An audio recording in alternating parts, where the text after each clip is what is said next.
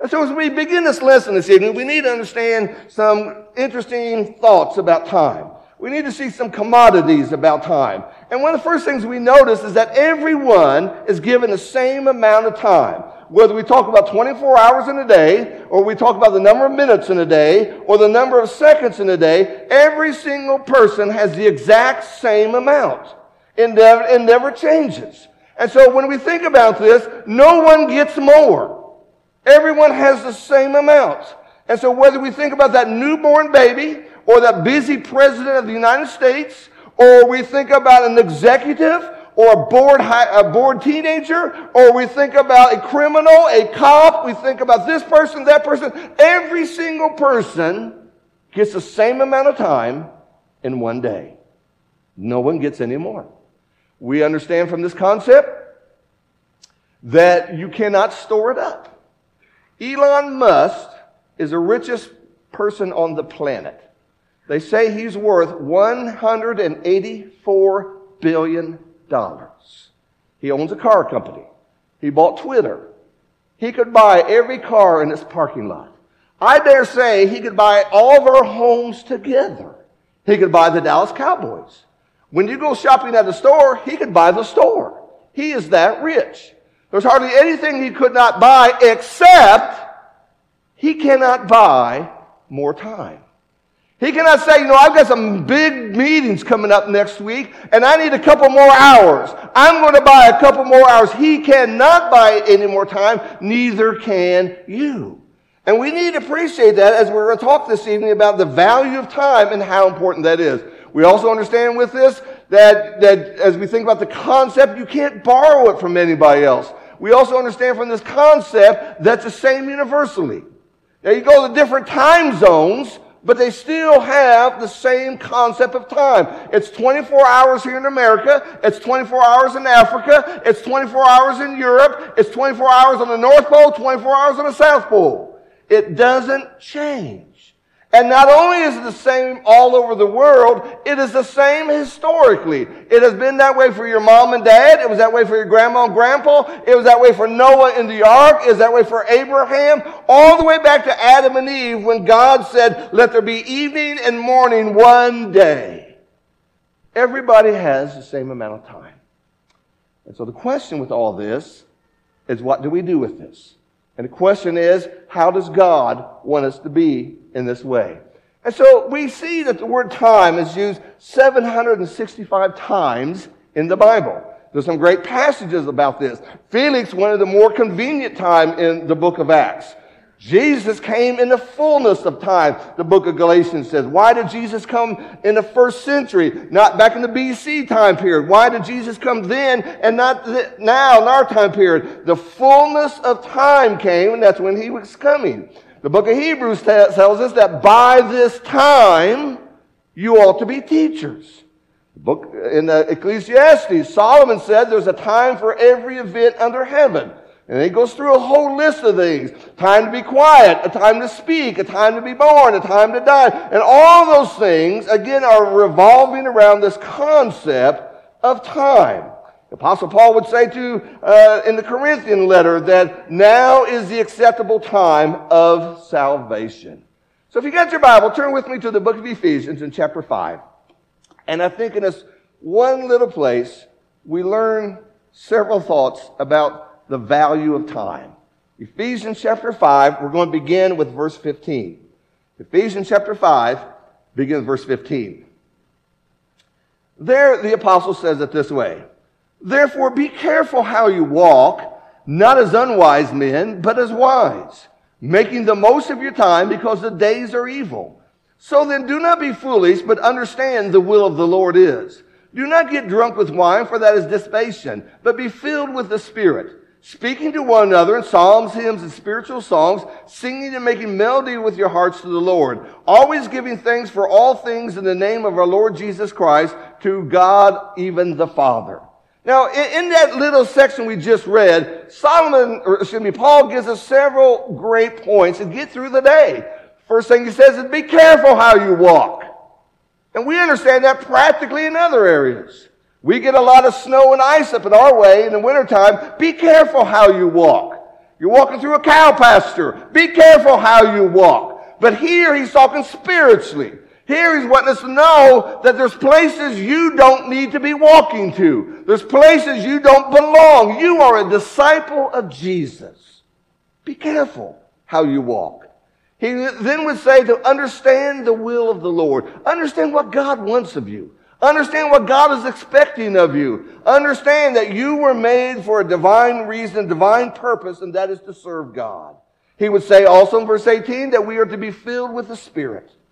We are to have that hope and that love and understanding the Word of God within us. He said to make melody in your hearts to the Lord. We are to be a joyful people. We are a heaven bound people. He would say in verse 20 that we are to be thankful to God. But then in verse 16, he says, make the most of your time because the days are evil.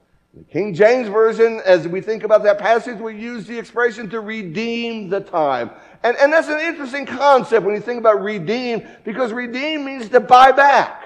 And you cannot buy back time. That is an impossibility to buy it back. And so it really reminds us as we look at this passage that the apostle has something else in mind other than just the clock on the wall. And that's what we're going to look at this evening. Now, to begin with, we need to appreciate that there are three major threats to your time. Threat number one is too much demands of your time. We are stretched thin. Too many things to be done.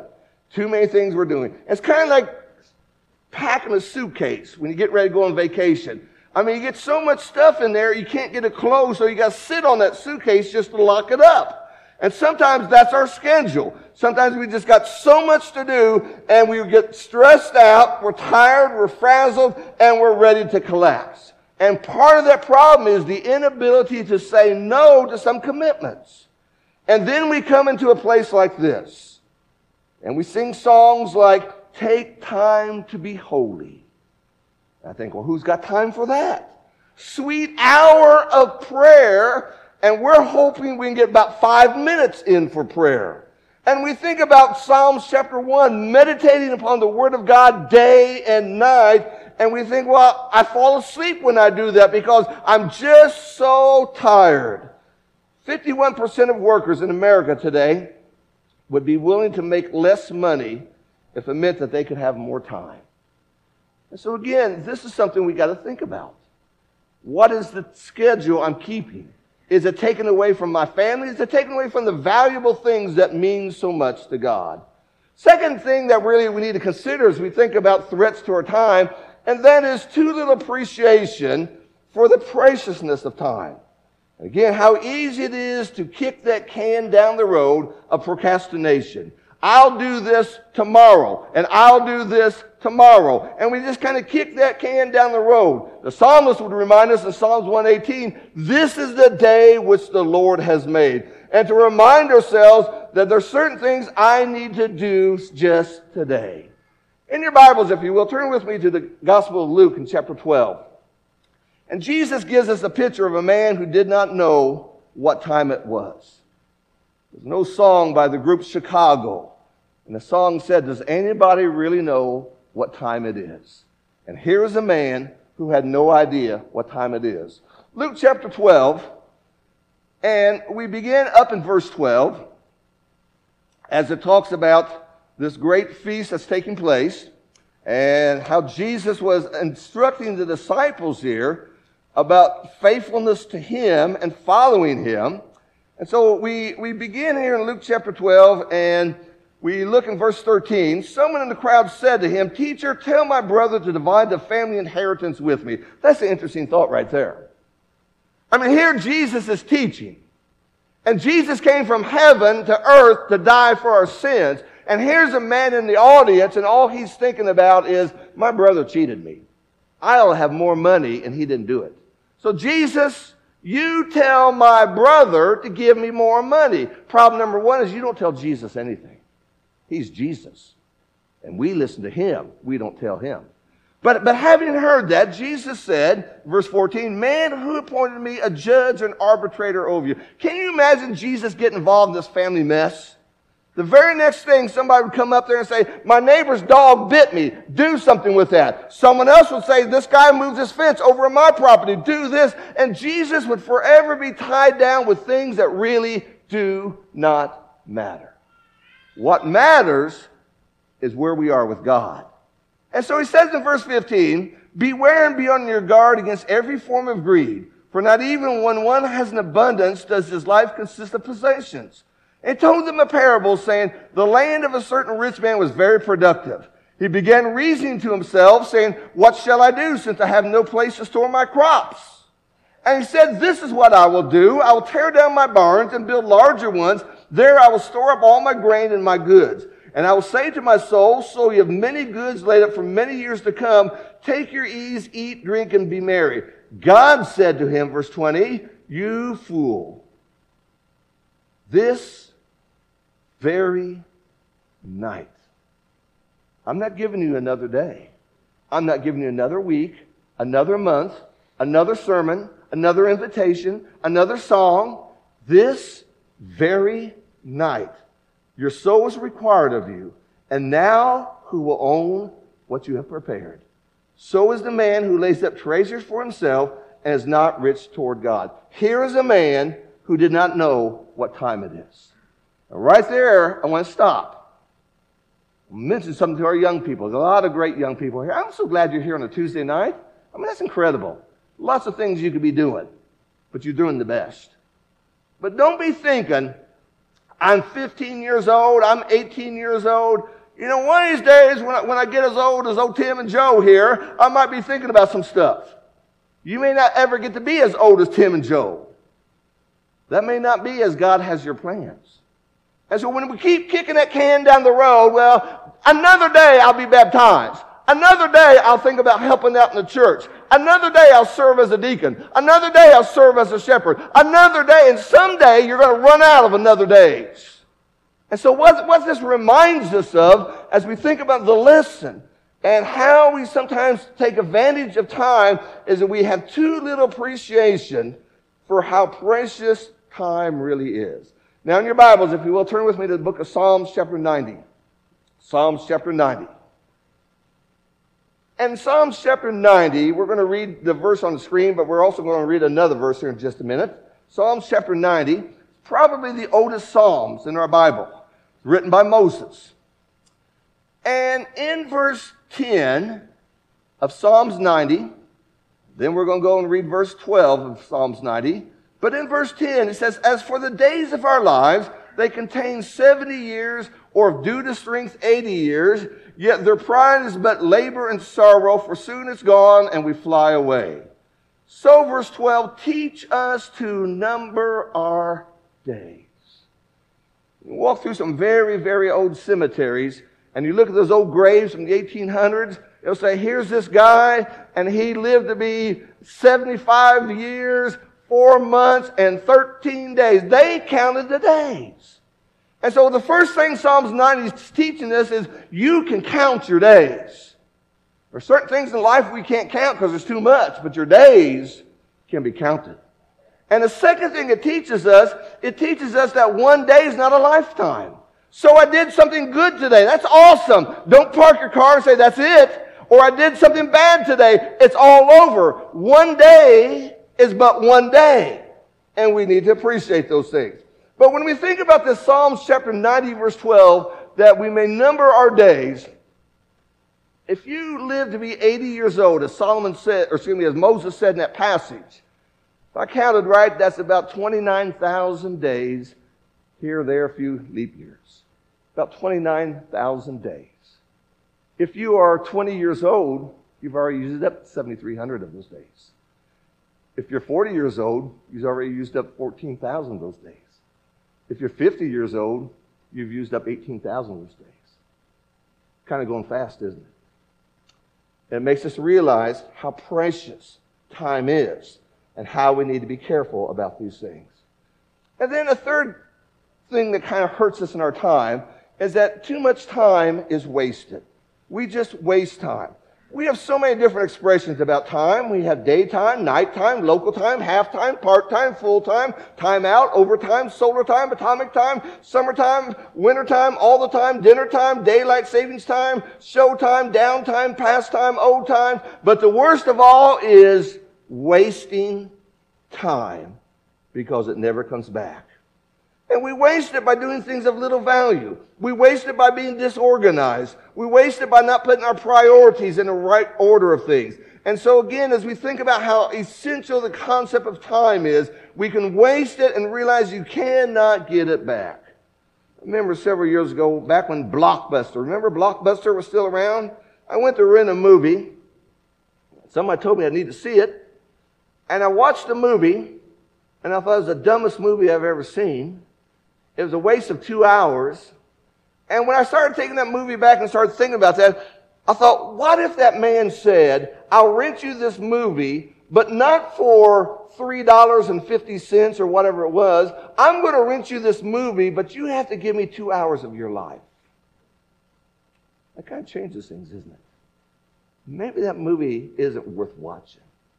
Maybe what I'm doing isn't worth doing. And so it helps us again to appreciate all those things. Now, back in the book of Ephesians, chapter 5, let's go back there once again. Peter would say again in 1 Peter chapter 4, verse 3, again, focusing on this concept of time and how important time is. He says, For the time already past is sufficient for you to carry out the desires of the Gentiles, having pursued a course of sensuality, lust, drunkenness, carousing, drinking. parties. He says, Time out, you've already done that. Aren't you a Christian? Aren't you a disciple? Quit wasting time with the devil. That's what he's saying there. And so when we get to this passage, Ephesians 5, verse 16, making the most of your time because the days are evil, it is interesting that there's two Greek words for time. One is chronos, where we think about chronology. This is where we get calendar. This is where we get clocks. This is where we get hours and seconds. That's not the word that's used here. The word that's used here is kairos. And what this word means is opportunity. And so what Paul's driving at here is not, you better hurry up because you only got about 30 more seconds left, or you got to hurry up because you just got so much time left. He's not talking about clocks on the wall. He's talking about opportunity. Don't waste your opportunities because the days are evil. And that reminds us, first of all, that opportunities don't last long. You see, young people, I can't go back to high school. My high school's not even around anymore. And find those people I went to high school with and said, you know, when I was back there among y'all, I didn't talk to you much about Jesus. That ship has sailed. You see, opportunities don't always last long. And that's why the book of Galatians would say, as we have opportunity, let's do good to all people. Opportunities don't come looking for us. You have to go looking for them. You have to keep your eyes open for that. And opportunities do not come at convenient times. They often come at the worst time. Man, I'm watching this ball game and somebody calls me up and say, can you talk to me? No, not now. I'm watching the ball game. I'll talk to you after the ball game. I call them after the ball game and I'm not interested in talking to you now. Can you help me move this Saturday? I'd love to, but you know, I just can't do it. How about a week from Tuesday? A week from Tuesday, he's already moved. You missed your opportunity. Opportunities come whether we're ready or not, and we have to see the value of such things as that. And so what we do with this is simply this concept. How do we make the most of our opportunities? And I want to share with you just two or three simple things with that. Before we do that, go with me, if you will, to the book of Acts. In Acts chapter 2, and then we're going to run over to Acts chapter 13. Acts chapter 2 is where we first read about those early, early disciples. I want you to read with me in Acts chapter 2 and verse 46 and verse 47. Acts chapter 2, verse 46 and verse 47. And day by day, continuing with one mind in the temple, breaking bread from house to house, they were taking their meals together with gladness and sincerity of heart, praising God and having favor with all the people. And the Lord was adding to their number day by day those who were being saved. Notice the expression in 46 and 47, day by day. Day by day they were worshiping. Day by day they were fellowshipping. Day by day they were connecting with each other. And when we look at this, you say, well, didn't they have a house to take care of? Didn't they have pets? Didn't they have kids? How did they do those things? They learned to make the most of their opportunity. A poem I ran across a long time ago, based on Psalms 23. It says, The clock is my dictator I shall not rest. It makes me lie down only when exhausted. It leads me to deep depression. It hounds my soul. It leads me in circles of frenzy for activity's sake. Even though I run frantically from task to task, I'll never get it all done. For my ideal is with me. Deadlines and my need for approval, they drive me. They demand performance from me beyond the limits of my schedule. They anoint my head with migraines. My in basket overflows. Surely fatigue and time pressure shall follow me all the days of my life, and I will dwell in the bounds of frustration forever. What a sad, sad song. But how true that is to so many of us. Now, in the book of Acts, look at chapter 13. Acts chapter 13. And then we're going to put up here three simple things that will help us to make the most of our times. Acts chapter 13, we come to verse 36, a section about the resurrection of Jesus. Run through this real quickly. Verse 30, God raised him up. Verse 33, he raised up Jesus. Verse 34, he raised him up. Verse 37, God raised. Over and over, he's talking about the resurrection of Jesus. But in this section here, notice what it says in verse 36 about David. For David, after he served the purpose of God in his own generation, fell asleep and was laid among his fathers and underwent decay. You can't serve the last generation. Gone. Future generations aren't here yet. Our job is to serve the purpose of God right now. And so, how do we make the most of our time? Simple little points. Number one, how we do this is by learning to have a heavenly perspective and to have the right priority of things. Your house may not, look like a magazine, but that's okay. What is more important than stressing out about the house is, is my family, my walk with God, my brethren, my, my faith in Jesus Christ. Those are things that we need to keep before us with those things and to remind ourselves how important that is. We also look with this idea as we consider how we can have this right perspective is to understand the idea of developing not only this perspective, but having a heart that looks as God wants us to. To look at these things as God wants us to and to have the right relationship. And so with this comes this idea of opportunity to encourage. I dare say, if your congregation is like mine, there is always announcements.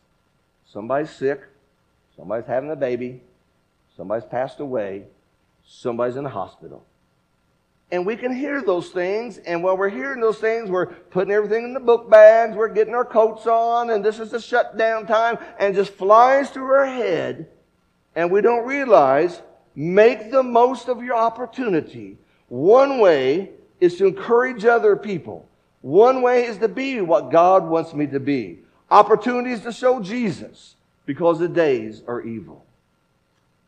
Person you meet at the restaurant, that coworker, that family member, Little things come up here and there, opportunities to mention Jesus Christ. Make that difference. Be what God wants you to do. Opportunity, once again, as we think about this idea of worshiping God. What a blessed it is to be together, to be still. Psalms 46 says, be still and know that I am God. And to worship God because the days are evil. So what the apostle Paul is telling us is make the most of your time because the days are evil. Did you catch that little time phrase, that song we just sang? When the trumpet of the Lord shall sound, and time shall be no more. There'll be a day coming when we won't have clocks. We won't have calendars. We won't have birthdays. We won't have to go somewhere else. We will be in the presence of God. And have we done those things? I want you to turn with me in the Bible to the book of Luke, if you will.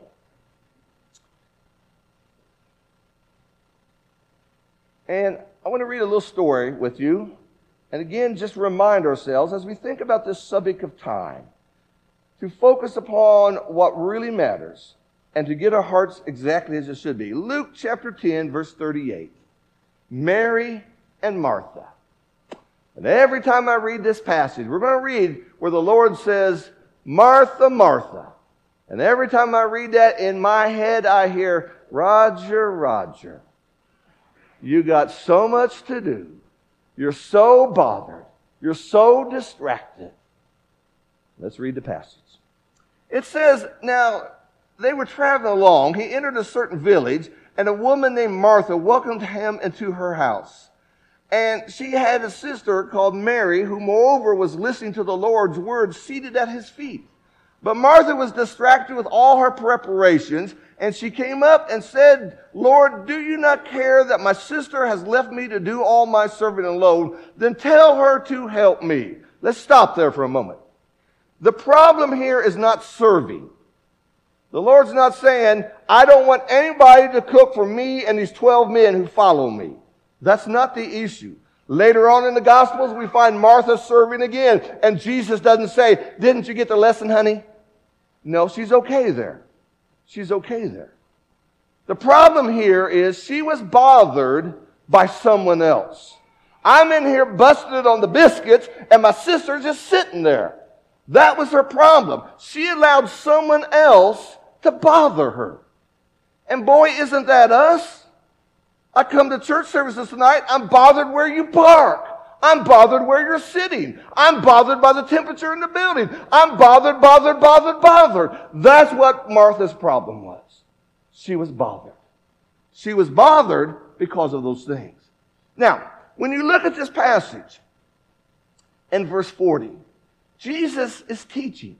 Mary is sitting at his feet.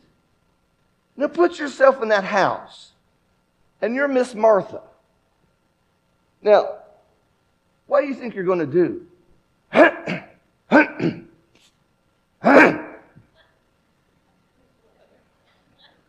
she didn't get it, did she?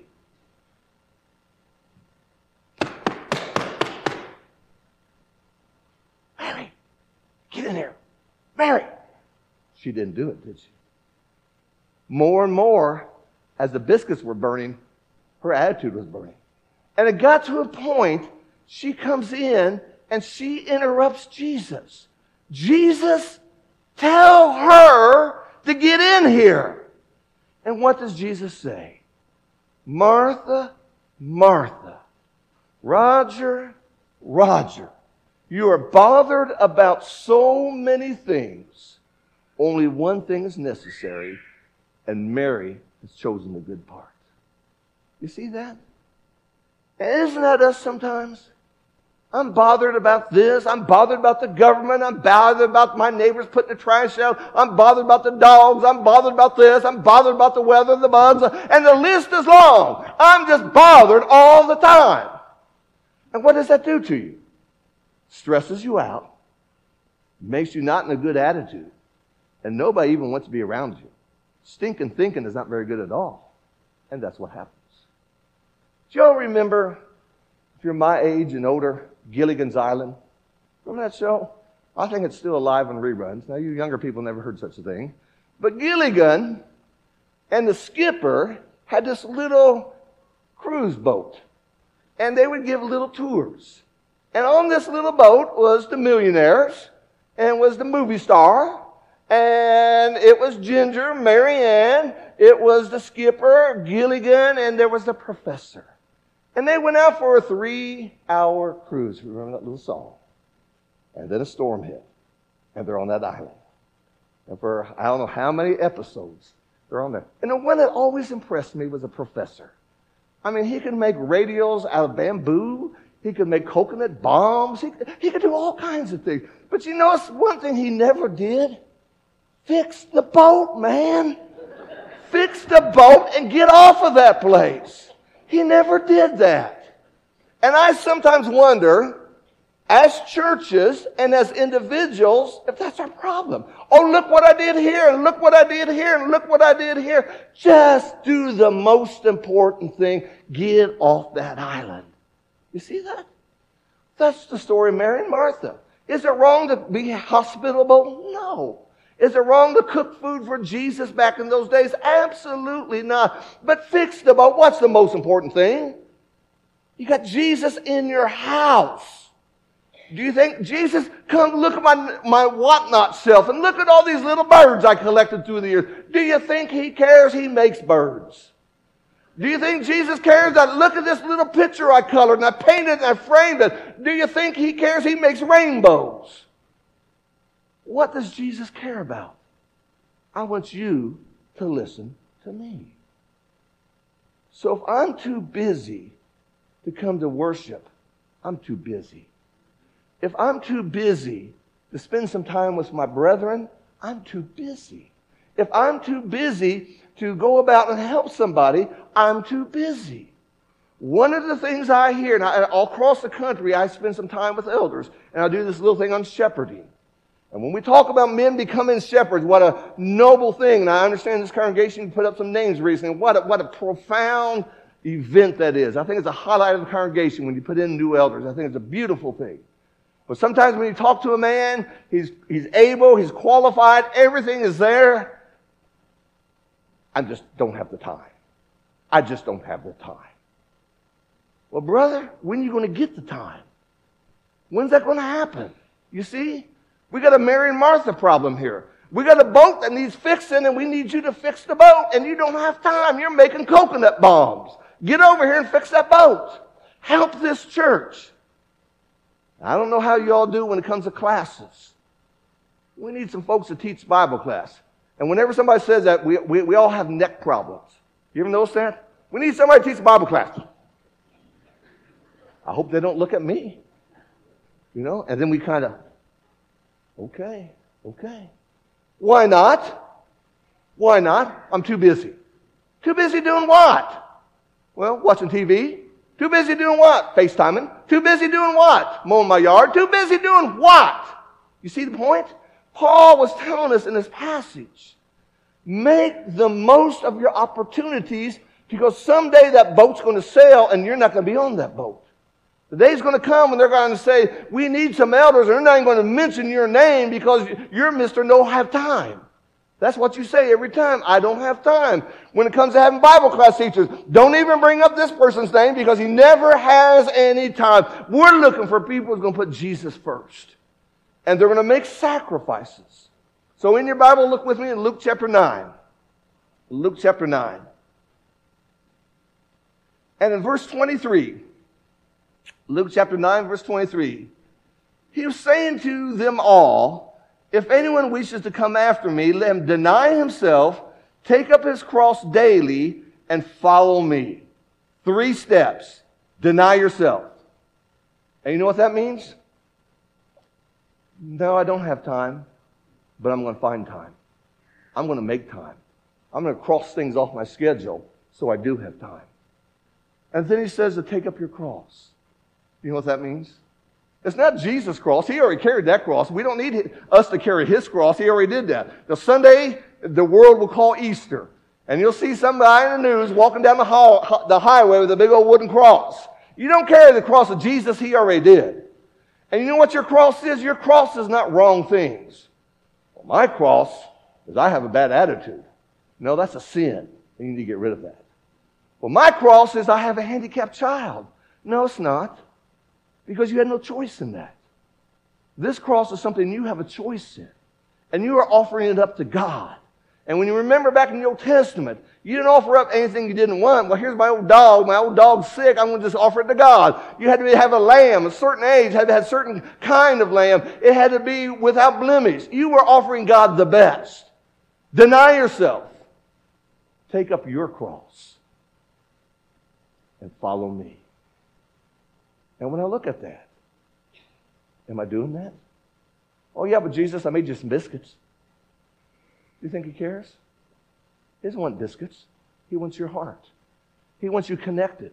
He wants you involved and engaged in such things. And so that's just thoughts for tonight. And again, it's something that steps upon all of our toes as we think about how we use time.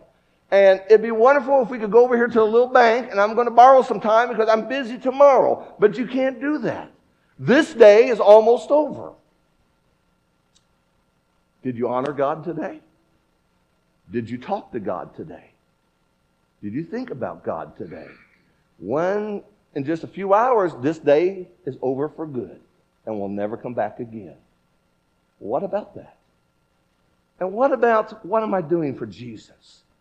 What am I actually doing for Jesus? When this life is over, what am I doing for Jesus? That's the use of your time.